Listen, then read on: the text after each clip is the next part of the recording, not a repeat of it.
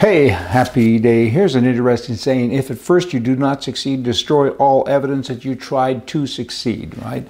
And that's kind of a liberal thing as well. Let me share a couple of examples with you in Canada.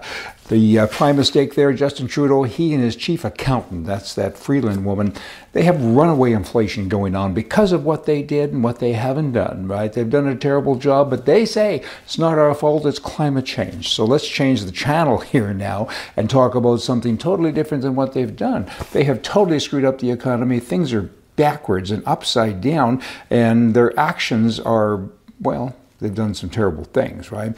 But they now say it's all because we need a greener economy. That's all we need. I mean, we have to put the taxes up because we want to have everything greener, and they don't refer at all to this economic collapse that that they've been party to, that they've brought on, and, and, what they've done is just unbelievably bad. I mean, these are the same people though that drive around in limousines and they have armed bodyguards, and, and they get you know triple digit money and huge pensions for the rest of their life, and they're saying, "Hey guys, tighten your belt." I mean, things are bad, but so what? Because we're doing this for the good of all. And, and we're going to make everything green. It's all about climate change. Climate change, really. Talk about changing that channel. They've done a great job of it because they own the press, more or less. And they certainly control the press in Canada. And, and that's their narrative these days. I mean, why don't you just kind of, I don't know, call a shovel a spade or something like that?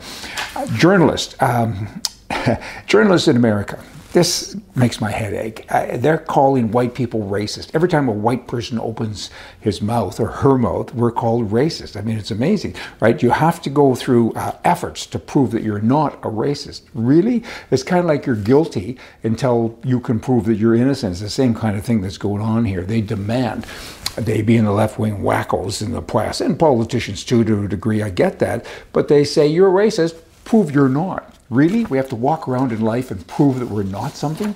That's what they're all about. Penticton, British Columbia, Canada bunch of drug heads are walking around that town. It's a great city. It's a resort city, uh, and and there's beaches everywhere, and people out enjoying their lives. And of course, all the drug people and homeless people are attracted there, and and there's all kinds of robberies and different things. And the police, the RCMP, their boss speaks another language, I think, and their boss lives you know thousands of miles away.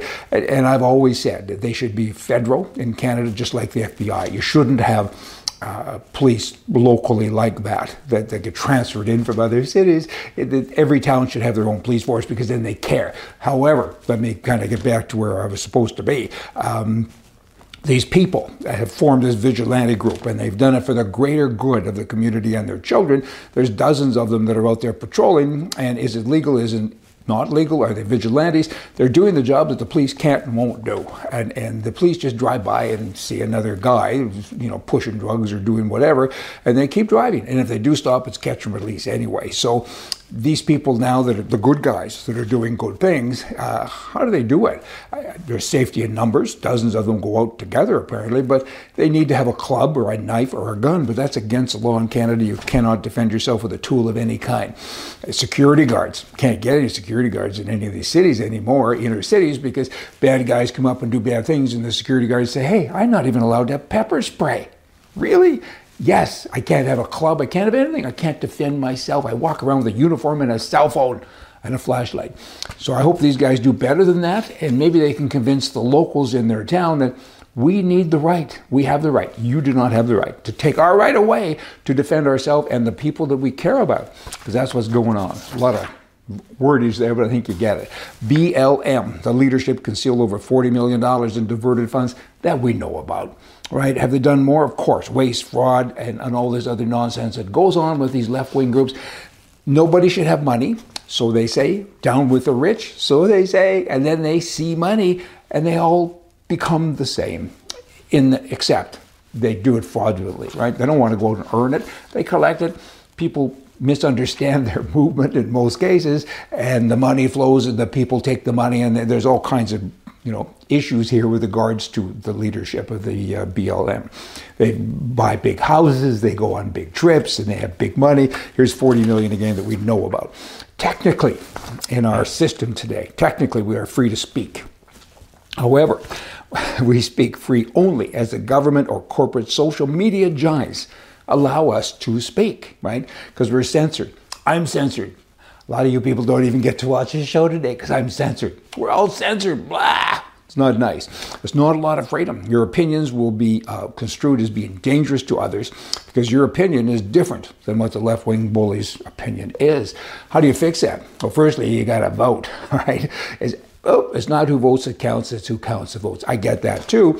So you all have to watch that as well. You kind of got to do it from the bottom all the way up. Lastly, here for the day the left. They're becoming more aggressive now every day with regards to the prisons and transgender people and, and transgenders in general, right? They're forcing their uh, agenda on us, and uh, they say it's okay. You know, everyone should transition. I think it's about recruitment now. I think they want everybody to be gay or transgender. It's amazing.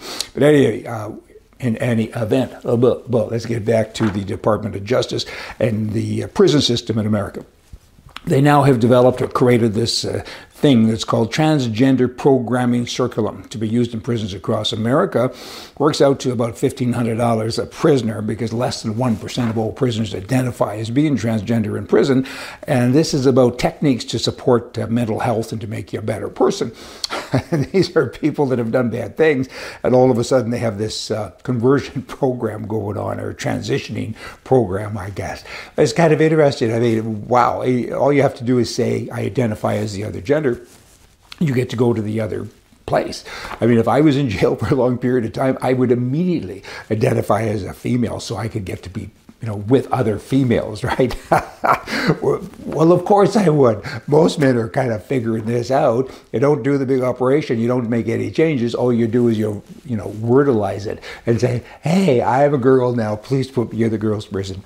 Duh. They walk among us. Hey, y'all come back. See ya.